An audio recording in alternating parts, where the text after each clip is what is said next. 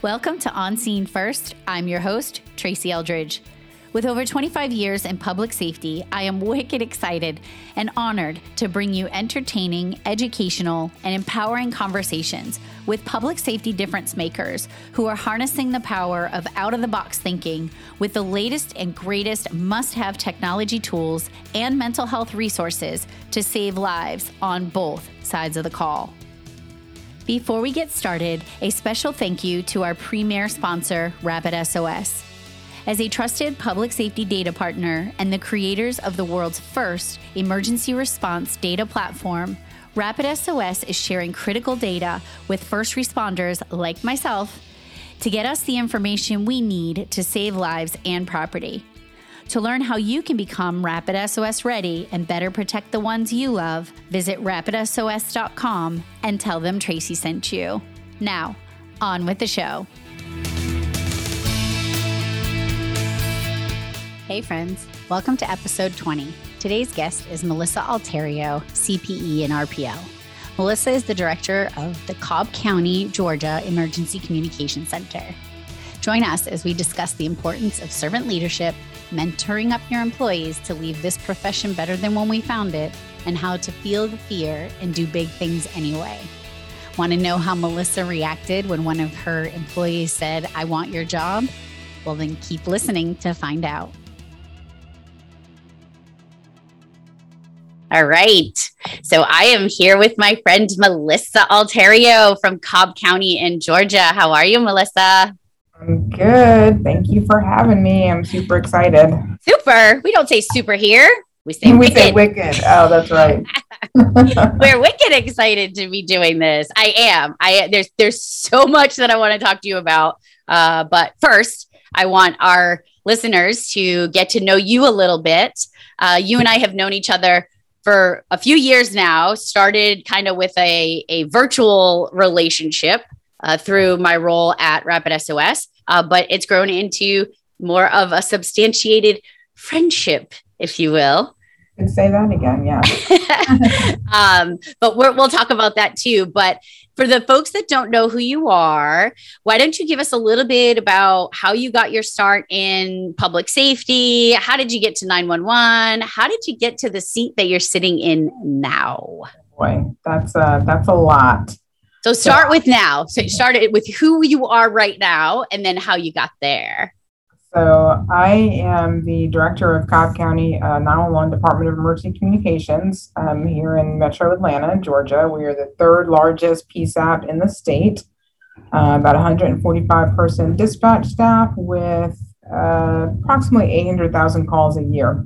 Um, it has been my dream to lead a large center, so I'm super excited to be here. Excuse me, wicked excited to be here. All right, I was gonna have to bleep you out and like dub wicked in there, right? Like, am uh, just over two months into my role. So, how I got here was so. Let's see, I am 31 years in 911. I started when I was 10. Uh, uh-huh. I'm going to keep telling that joke. The the older I get, the uh, the less the age goes. So next. Well, year, and and it's it's no different than when I introduce myself as a recovering PSAP director. Like you, you, know, it it gets a laugh, and that's that's what we need to do. We have to laugh, right, or we'll cry. I um.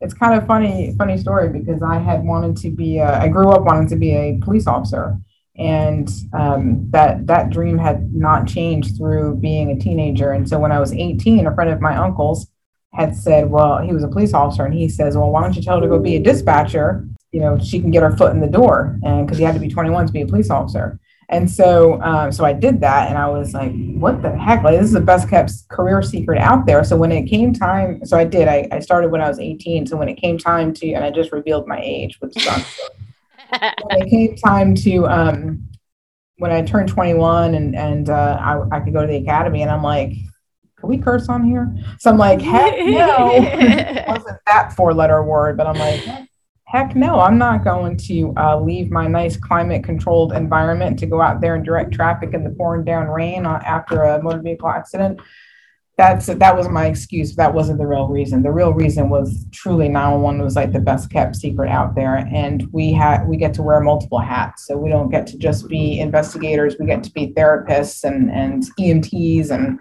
um, just the the behind. I mean, truly like the behind the scene heroes. It sounds cliche, but that's I I, I loved it right away. It's I so it's so true, and and I didn't realize for folks that have listened to all the podcasts before, you've heard me talk about how I got my start too, is I too was going to be a police officer. And I became a dispatcher to get my foot in the door. But the difference is, is I realized instead of not wanting to stand out in the rain, I realized that if somebody wanted to pay me to talk for a living, that was the job that I needed to do for the rest of my life. So very similar stories, which I did not know that about you. So yeah, that yeah. remember that cut from the same cloth thing that we talk about all the time? Like it's just getting more and more creepy, don't you think? It is kind of getting a little weird. We don't need to share that part about it.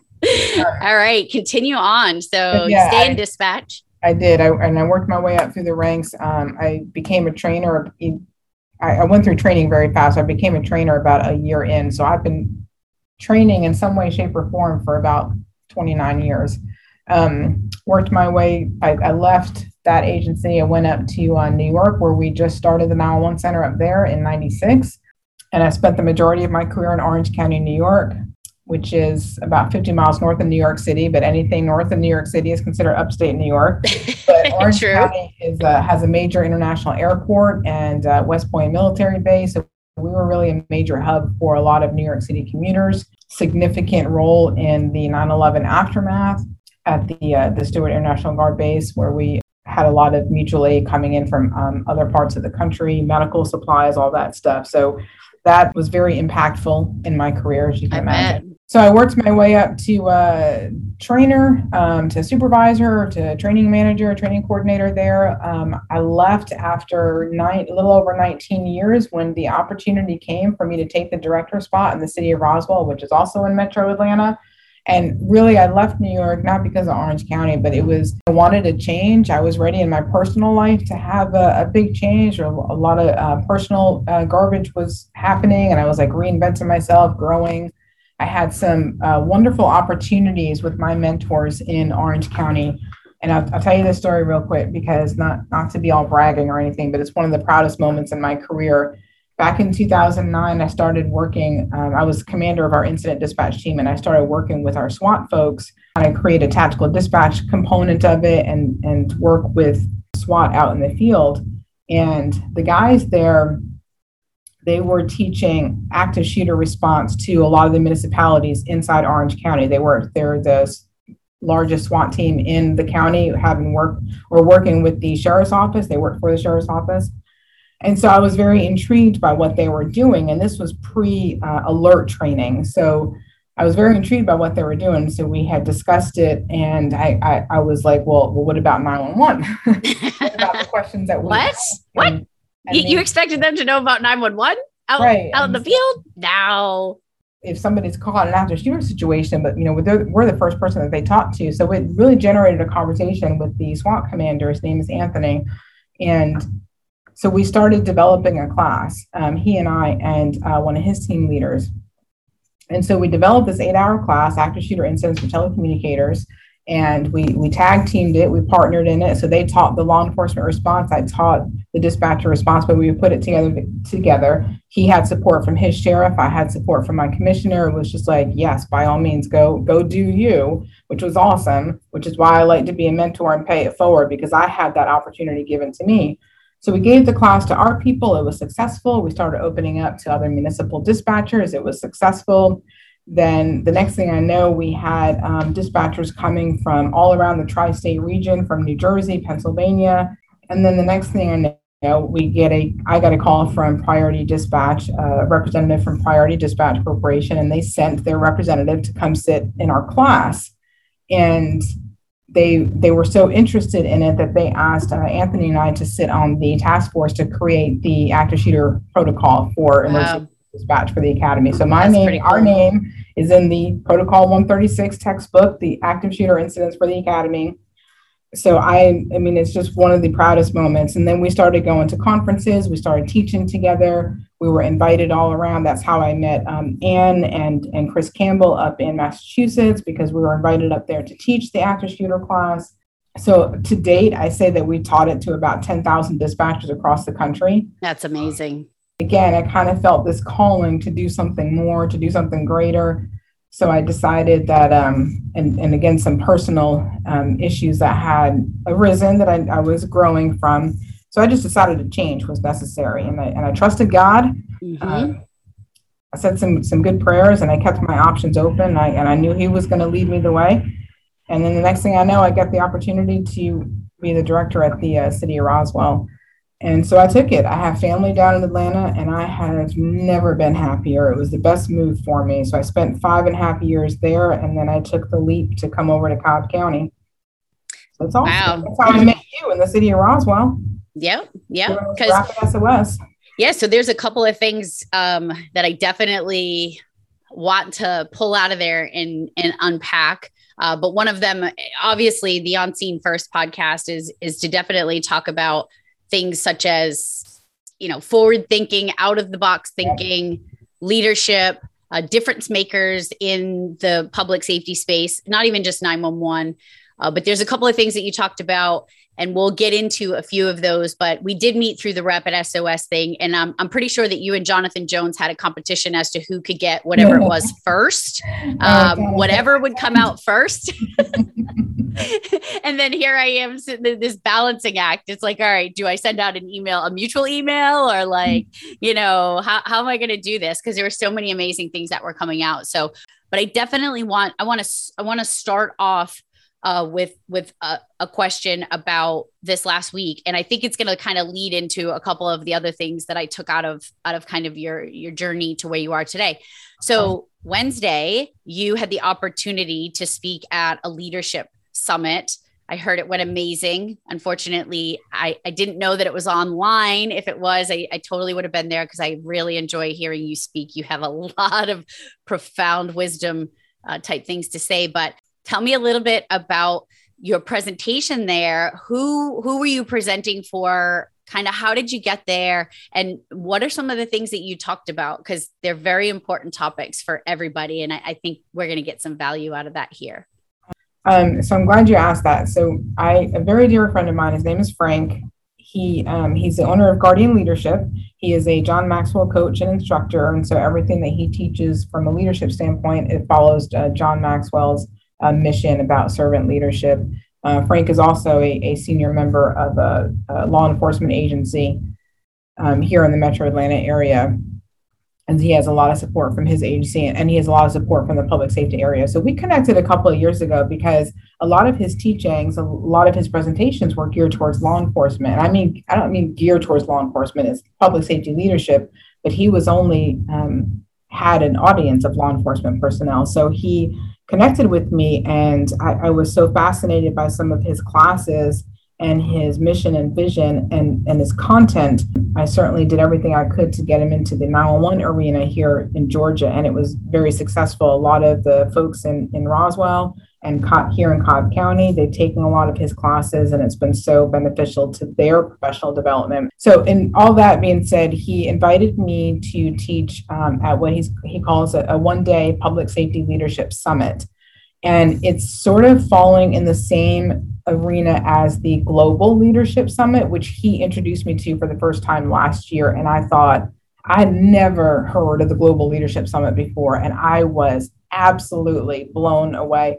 And, and this was one time that I was grateful to have to do that virtually because I was like in my living room, like I, I was just mind blown by yeah. how amazing. I'm like, I was in tears. I'm like, this is so. I, I would have just been embarrassed had I been sitting in the audience. But so I was so grateful that I got to experience that because it was just so overwhelming from an emotional standpoint. And it made being a part of the Public Safety Leadership Summit that much more uh, impactful for me and, and motivating for me. So he takes the one day leadership summit and he pairs it with the Global Leadership Summit. So if you, if you don't know anything about the Global Leadership Summit, it's many um, churches or arenas host the Global Leadership Summit all across the world. And so, and that's also hosted here in Metro Atlanta. So, the same place that was hosting the Global Leadership Summit, we have the one day Public Safety Leadership Summit the day before the GLS started. Awesome. So it was the target audience was all of public safety. So we had about I think nearly 300 um, people in attendance between live and virtual. and the, the place was huge and it was a little intimidating and it was huge. And I was, I, I mean, I truly am humbled by the amount of greatness that was around me on that stage. There was police chief, uh, a police major, there was the director of the TSA here in Atlanta, and I can't even begin to tell you her story. It was absolutely phenomenal, the kind of leader that this woman is. The premise is like you have like 20 to 25 minutes and it's kind of like a mini TEDx talk, which is on my bucket list. Like it's my dream to do a TED, a TED talk someday. Mine too, mine too, girl. I literally, I, I, I don't think I have what it takes because you have to do a lot of memorization. So it was different than anything I had ever done before, and the the topic that we wanted to get across the, the, the topic of the day was influence. Okay. So influence as as a leader or influence as an up and coming leader. Everybody has influence, right? Like you don't have to be in the in the position of a, a leadership position as far as an authority position. You don't have to be in authority position to be considered a leader because everybody has influence. And so in my message, the title of my uh, presentation was called Feel the Fear and Do It Anyway. And we were just having this conversation before the podcast. Yeah, started, girl, right? you're singing, you're So- singing my song. literally and, and that's what it was so i i can say to you i can tell you all about my career and i can tell you about uh, leading an incident dispatch team or or helping to write the active shooter protocol for an international dispatch organization and teaching to about 10,000 dispatchers across the country and and being a conference coordinator for the Georgia Association of Women in Public Safety and uh, it's a little plug for our association for those folks who are in Georgia are listening but all that stuff and then leaving New York after almost 20 years of service to move out of state, take a director job for an agency that I knew nothing about. Um, and and then coming over here after five and a half years I- in my I was in my comfort zone already in Roswell and then coming here to lead an organization that handles 800,000 calls a year and to be one of the the department heads in in the county that is one one of the largest counties in the state, I I was scared. I can't curse on here, but I was scared to pieces.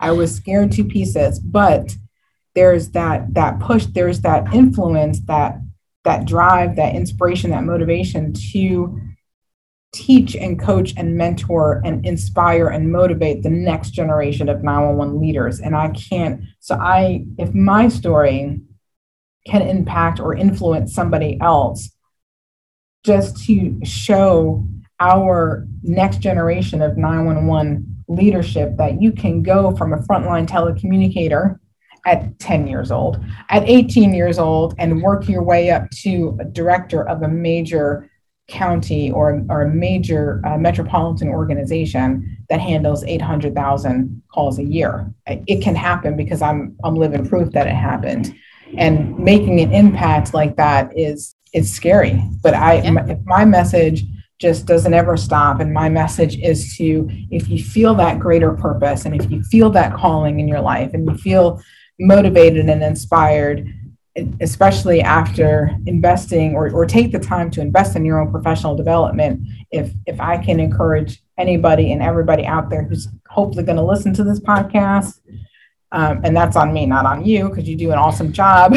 But if anybody's going to listen to it, I say get in the arena, dare greatly, feel the fear, and do it anyway. And that was my message on Wednesday. And, and I had about 18 of my team members from Cobb County in attendance. That's so it was kind of awesome. awesome because I had two or three people who had who was a little fearful to say to ask for something or say what they were interested in before I spoke and then they came up to me after and said I have this great idea and and I, am like I love it I love it and a, a couple of weeks ago um, and this individual was in attendance at the summit also it, the, uh, one of my team members said I really want your job and I am so excited because I'm like that's so awesome I will help you get here Yep. Yep. And And, and it's funny because one of the questions, so when you gave your introduction, you had talked about the mentorship that you got in New York, you know, to move forward to do the things that you knew you were you were led to do.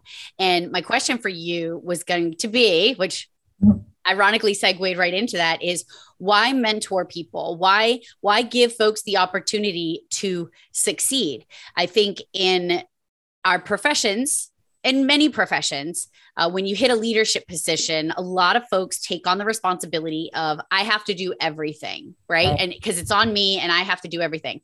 Can you just talk a little bit about the importance of leveling up the people around you? Because if somebody walked up to somebody else and said, I want your job, they would have instantly put their wall up, put their guard up, and then turned and made sure that they got no opportunity to take your job. And that's not what your person was saying. Your person was saying, I want to be sitting where you're sitting. I want to be running a center. I want to be running a big center. Help me get there. Why is it important to mentor our folks and give them that opportunity to level up?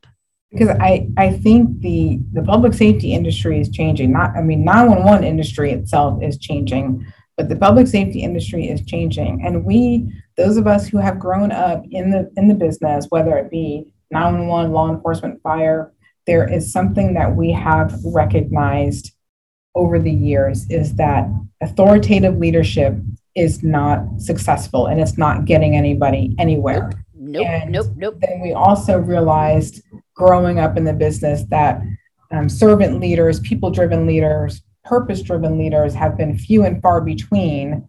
And that, that there's been no succession planning or, or legacy leadership. And so the when I say the industry is training, changing because we have recognized that that it, historically, when you have an authoritative leadership or somebody who is just being a boss and not a leader, then then where, where are all the problems? You have a toxic culture.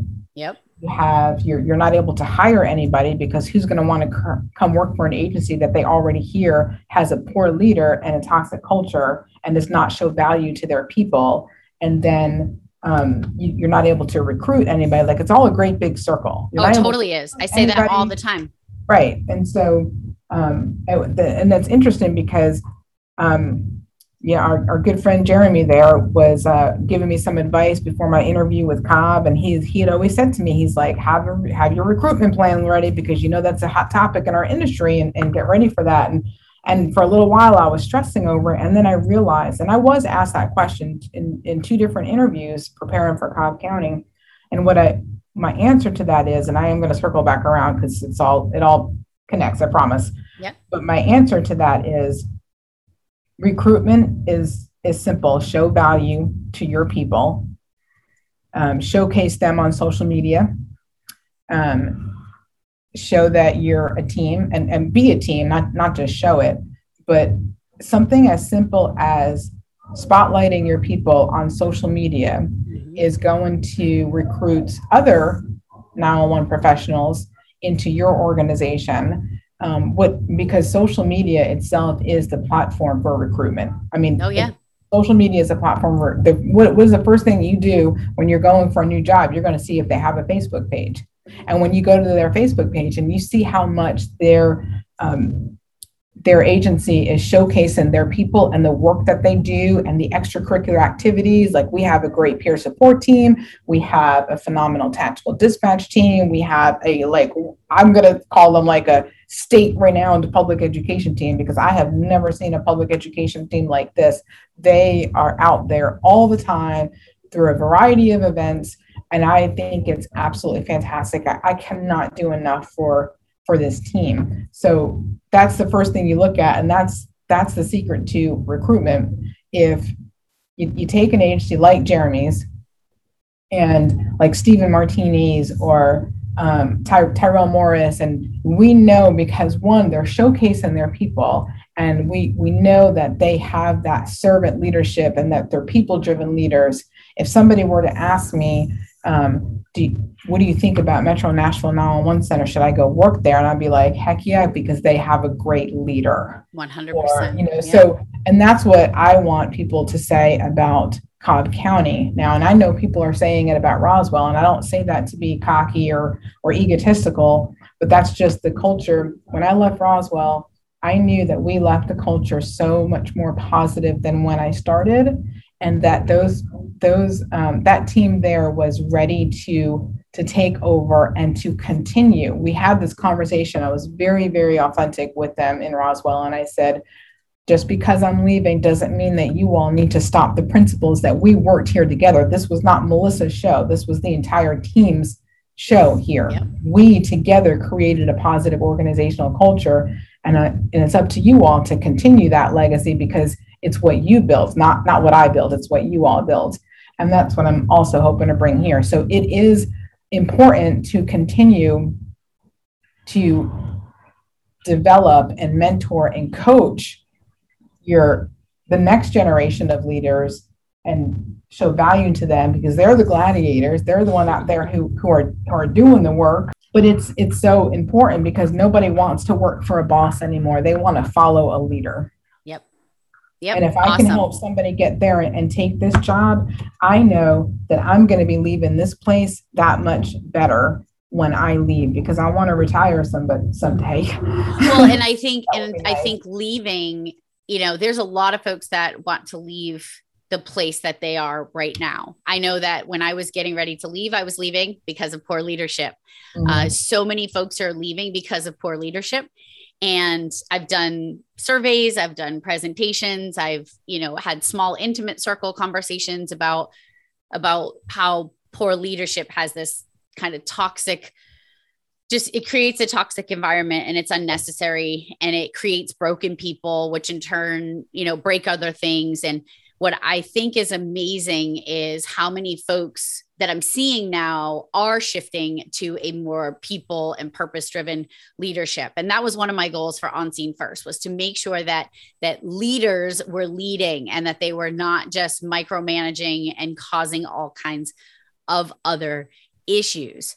Um, so your your your reason, I guess, if I was paraphrasing, your reason for mentoring people up is because you want to leave this profession better than what you found it. You know, That's when we exactly when we right. first started and we found it, it was a very different place. Very, yeah. very, very dominant leadership styles. Mm-hmm. Dispatchers were were not seen as um, valuable when it came to the public safety chain of survival.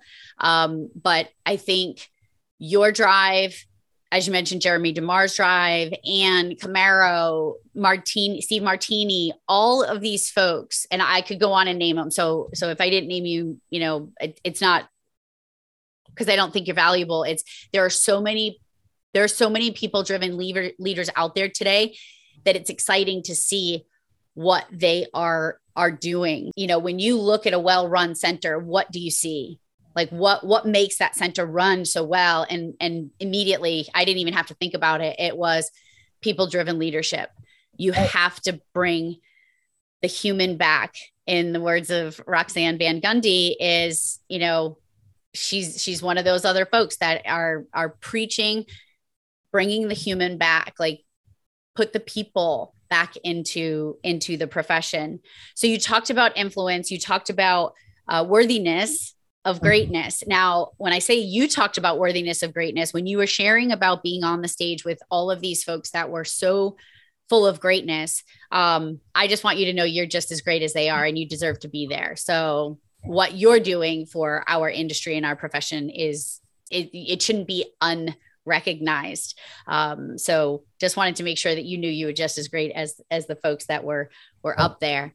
the other thing I want you to kind of elaborate on is you talked about going from New York to Roswell to Cobb County. I think a lot of times in this profession, we think that we need to stay where we are because mm-hmm. that's what public safety does is is you set up shop you unpack you live there and it doesn't matter how challenging it gets it doesn't matter you know how much you want that next thing and i think this is important to talk about you didn't leave Roswell because things were bad. Actually, they were good, right? But you uh-huh. had a bigger calling. You knew that you belonged somewhere else doing something different. If there's somebody that's listening that wants to go out and do bigger things for themselves, now, my bigger thing might be different than your bigger thing. If there's somebody out there listening that wants to go out and do bigger things for themselves, what would you tell them? It's the title of my presentation on Wednesday Feel the Fear and Do It Anyway. I, I it's, it's like what Teddy Roosevelt says in his arena speech get in the arena and dare greatly. And if you fail, at least you will have tried and failed while daring greatly. I mean, yeah. and then get up and try again. So, one of my favorite books out there, I heard this on, on Wednesday. One of the uh, other instructors had said, Leaders are readers. And I love that because it's so true. True story. So I felt that higher calling and I felt that higher purpose. And so I dove in, into the research. I learned so much about research and uh, so much about leadership and serving others. And this was part of my speech because I, I memorize it now. Like I, I dived so much into that servant leader research. John Maxwell is my idol. Simon Sinek helped me find my why. Brene Brown taught me how to dare to be great. And Admiral McRaven, who's going to be our keynote speaker at the APCO conference, taught me that if I just wake up every morning and make my bed, I can change the world. That's amazing. that right there is not inspiring, then I don't, I honestly don't know what is. So I knew that I was worthy of being amazing. And that's what, that's the, the tape that I have to had to keep on playing in my head because I had a greater calling. And that had nothing to do with me and everything to do with the people that I wanted to help. And that's the, the dispatchers in the public safety industry. So I say, feel the fear, try,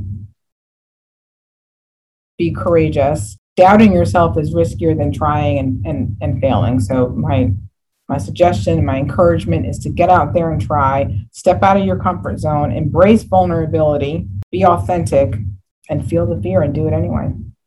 So, my big phrase for me when I was getting ready to leave the 911 center was just jump.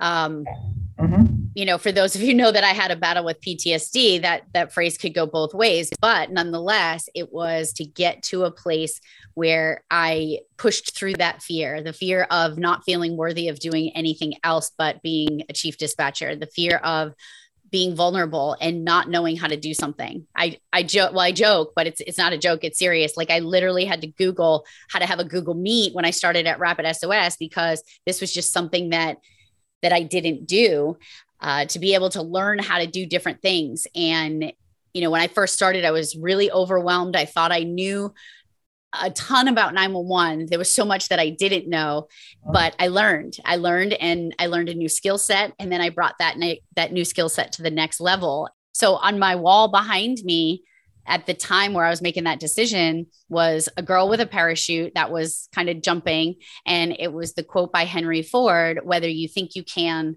or you think you can't, you're right. And it went furthermore to a tattoo on my left side of a parachute that says just jump. And I think folks are so afraid of looking for the next thing that they're settling where they are, that they don't think that they are worthy of, of being great. I know that uh, the 911 Wonder Woman talk a lot about imposter syndrome. I live that every single day trying to you know figure out my place and where i'm supposed to be but there's a lot of folks out there that are that are dealing with these same things. And that's why this conversation with you is so important because you have jumped you have made these bold changes. Um, and i want to talk about the little tape that you said you had running in your head. If if you doing the math didn't uh, reveal your age saying the word tape that did. Um, that's true. It should be the mp3 or 4 or whatever that's looping in my head right but I do want to just point that out is you said that the that the tape that's rolling in your head is that you have the ability to be amazing. And I think that is so awesome that you said that. A lot of times people who want to be confident, that want to put themselves out there, will doubt that they can be great and they will say, well, if I put myself out there, that people are going to think that I'm trying to be you know better than i am or you know are they going to think that that i think too much of myself or things like that. But i love that you talked about that tape looping in your head that you do have the ability to be amazing. And we need to stop that stigma right? We have to stop the stigma that people shouldn't share their greatness. That's true. And then and then we we i know we've had some side conversations about this but one of my my favorite quotes um, by brene brown in the her um, speech, The Power of Vulnerability, is that you either walk inside your story and own it, or you stand outside your story and you hustle for your worthiness. And I think that's deep. It is deep. And I think that we, as humans, measure our worthiness through other people. And that that almost sounds like jealousy to a degree, but right and that is also a struggle when you think that you might be jealous of somebody but yet you're really happy for their success or you're really but yet it it, it fuels something in you. I i really struggled with this um I've, I've struggled with these emotions over the years because i don't i'm not a jealous person and um, i'm a very genuine person but yet when I see somebody else's success or something that they're doing, like like what you're uh, like, I'll take you for example, like what what you're doing. I'm I'm so, it's like you you have so many, you have impacted so many lives over the years. I mean, not just with Rapid SOS, but with your story and um, the followers that you have and and your level of vulnerability that you put out there every single day. And I know that what you put out there on social media is largely vulnerable. And I also know that it's hugely impactful to people who feel the same way but don't ever say it. So, but I'm like, gosh, you know, that's so awesome what she's doing. And I'm like, I, and I feel like I'm, I get a little jealous, but it's not jealousy. What I realized, and I realized as I was putting my presentation together for Feel the Fear, is I am measuring my success based on, or I'm measuring my worthiness based on somebody else's success. And it almost kind of sounds terrible when you put it that way, but it's, it drives something in me. And what it really is, is it, it's, it's, as Anne, our very dear friend Anne says, it, it's lighting a fire in my belly. Yep. And so it's not jealousy and it's not that I'm measuring my own worthiness or it's not, it's like, I that's the there's a little light shining inside of me to say, well, that's great. And she's impacting or he's impacting so many people, and that's wonderful. And I'm genuinely, genuinely happy because of that. And then I'm like, I that I need to do more. I need to do more because there's more people to influence and there's more people to um, inspire and motivate. And and it was, yeah, I mean, that was that was a struggle to realize that it was okay to have those feelings and emotions and still be amazing. And, and I think that I think that goes back to all of even even with the mental health aspect right is that you have these little voices in your head telling you you're not good enough. They, the little voices in your head are yes. saying nope you can't do that. Nope nope you can't. Nope don't do that because you're going to fall on your face. And i think once we can move past that fear right? Like you said, feel the fear, do it anyway. Once you can move past that fear and you feel better, I think a lot of times it takes that little tiny spark, the little piece of something that ignites that flame. So ironically, one of one of my keynote presentations is reignite that smoldering flame. Mm-hmm. Because a lot of us are sitting at, you know, at the campfire and it's just the coals right now and think about how amazing it was when the fire was going and you were surrounded by so many you know friends and and just positive experiences right? But now it, you're you're in this place where maybe there's just coals smoldering and and you need something. You need a you know somebody to throw gas or, or something onto those smoldering flames um, or coals to to reignite that passion. I know that when i left my 911 center. I was broken. I was i was so so broken. I was in such a dark place. I felt like a failure. I felt like i couldn't do my job anymore. I felt like that i wasn't influencing that i wasn't impacting. And for me now i do a lot with the disc behavior model and i am an i style which is influencer right? So when i get to a place where i'm not influencing Mm-hmm. It's very challenging to not live in the place where you're supposed to be. And if yeah. you're living in a place that you're not supposed to be, then it's going to be that vicious cycle, right? It's you're just you're not going to get out of your own way. You're going to be on this hamster wheel and you're never going to know that I wait a minute, I can get up on that little, you know, that little uh, maze thing and and it's going to take me to a, a new place, a new exciting place where there might be, you know, lots of amazing things that are sitting there waiting for me. you know? And and just so you know there's there's no difference here. You know you will say oh she's doing great things and impacting others. And then the voices in my head are telling me like sit down stop uh, you're right. you're you're making so, too much out of a, something. And and so I, i'm glad you pointed that out and thank you for your kind words. I i really appreciate them. You deserve them. So that it brings up it was one of those side conversations that we were having at the NENA conference last week right? So finalize this whole thought by saying you truly never know what somebody else is going through unless yep. you walk a mile in their shoes Yep. we were talking about conference anxiety last week, right? Which yeah. that is a whole nother podcast. yeah, it really is. For another hour talking about that. But you know, we like I somebody could look at me. I realize sometimes when I step outside myself or when I, I I'm so full of humility, I'm so humbled by the compliments that, that I get that I I just it, it, it almost it's almost so overwhelming and, and, and it brings out such emotion in me that I almost can't handle it.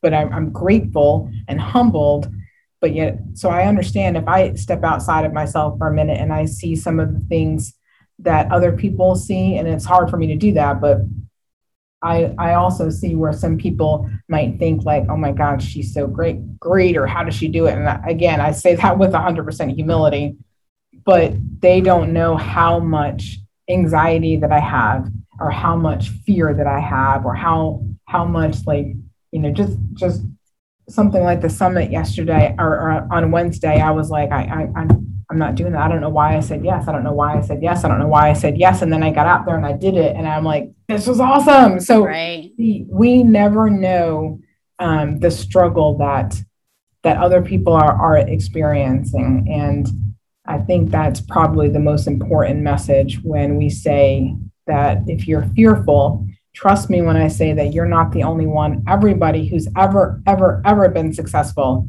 has had fear and anxiety and probably still does to a degree, but that purpose that's calling you is greater than that fear. I love that. I love that. There is so much that we can just keep talking oh, about. Like I love, I love. That's what we had the APCO conference for. I know, and and there's like there's just so many topics that when folks look at my podcast like they get there's there's a lot of different lanes you know that i really feel p- passionate about one is new technology embracing new technology because that can save you know the caller and and i advocate for the caller we've we've lost too many amazing people oh. and it you know in many situations unnecessarily and there's so many things that could be put in place that could prevent any type of tragedies from happening and technology being one of them. So, really wanting to open people's minds on technology. The next place is leadership and behavior and personality and understanding of the human factor. That's right. I am, as I mentioned, you know, on the DISC human behavior model, I am an I style primarily, but I'm also a high S style. So, therefore, I am an extroverted introvert. And i know a lot of folks find that very weird um, not. i am too. but it, it's one of those things where i could get up and talk in front of 10,000 people. I have no problem doing that but there's other places where i'm going to retreat and i'm going to be um, very self-aware and self-conscious.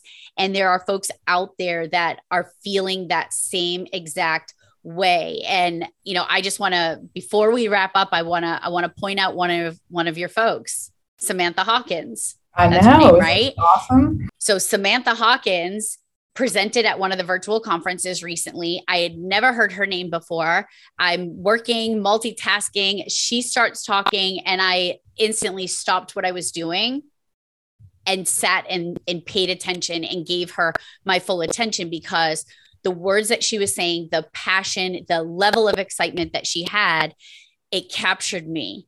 And she said she never spoke at a conference before. Oh, so there's two things I want to point out there. Number one, if you have a story to tell, tell it. Find the places for you to tell your story. While your story may be similar, it's going to be different all the time. And number two, it's that importance of leadership and the leadership of empowering others to do things that they don't feel comfortable doing. So I applaud, you know, both of you for empowering and engaging in something that was super scary. You know, when I see folks getting ready to speak at a conference and they're super nervous, I'm like, ah, I don't know what that feels like. I don't because somebody's giving me a stage and I get to tell a story, and that's where I feel very comfortable. Um, but awesome. put me in certain situations. I can't really explain too much, but you know, or put it into words, but there's certain situations where I feel extremely uncomfortable and you'll see me withdraw and sit in the background and and folks that know me they're like, "Oh, hell no, that never happens." But it does. It does. That's, and and so if if you see me anywhere alone sitting by myself, chances are I'm fighting a fear that many don't know is there. So, thank you so much for bringing that up and again, I just want to say thank you. Is there anything you want to say to the listeners as we wrap up? A final thought? I um one Samantha is uh, amazing and she's going to surpass uh, you and me both in this industry. Right uh, on. The only thing that I can say is get your superhero pose on and feel the fear and and do it anyway. Keep moving forward. Be brave. Be courageous. Find your purpose and just get out there and do it. Awesome. All right, my friend. Thank you so much. I appreciate you. you. I appreciate all you do for this industry. And I look forward to seeing you um, at the APCO conference. Yeah, no, I'm super excited. All right. See you later. Bye. Thank you for listening. Make sure you join us next time for another episode of entertaining, educational, and empowering interviews with public safety difference makers. Please like and follow me on social media at On Scene First with Tracy Eldridge so you too can keep up with my shenanigans. Thank you, heroes, from the bottom of my blessed heart. Stay safe, stay strong, and stay here. We need you. For more information on Rapid SOS, our premier sponsor, and how you can get connected to the world's first emergency response data platform and better prepare and protect your family and community, visit rapidsos.com today.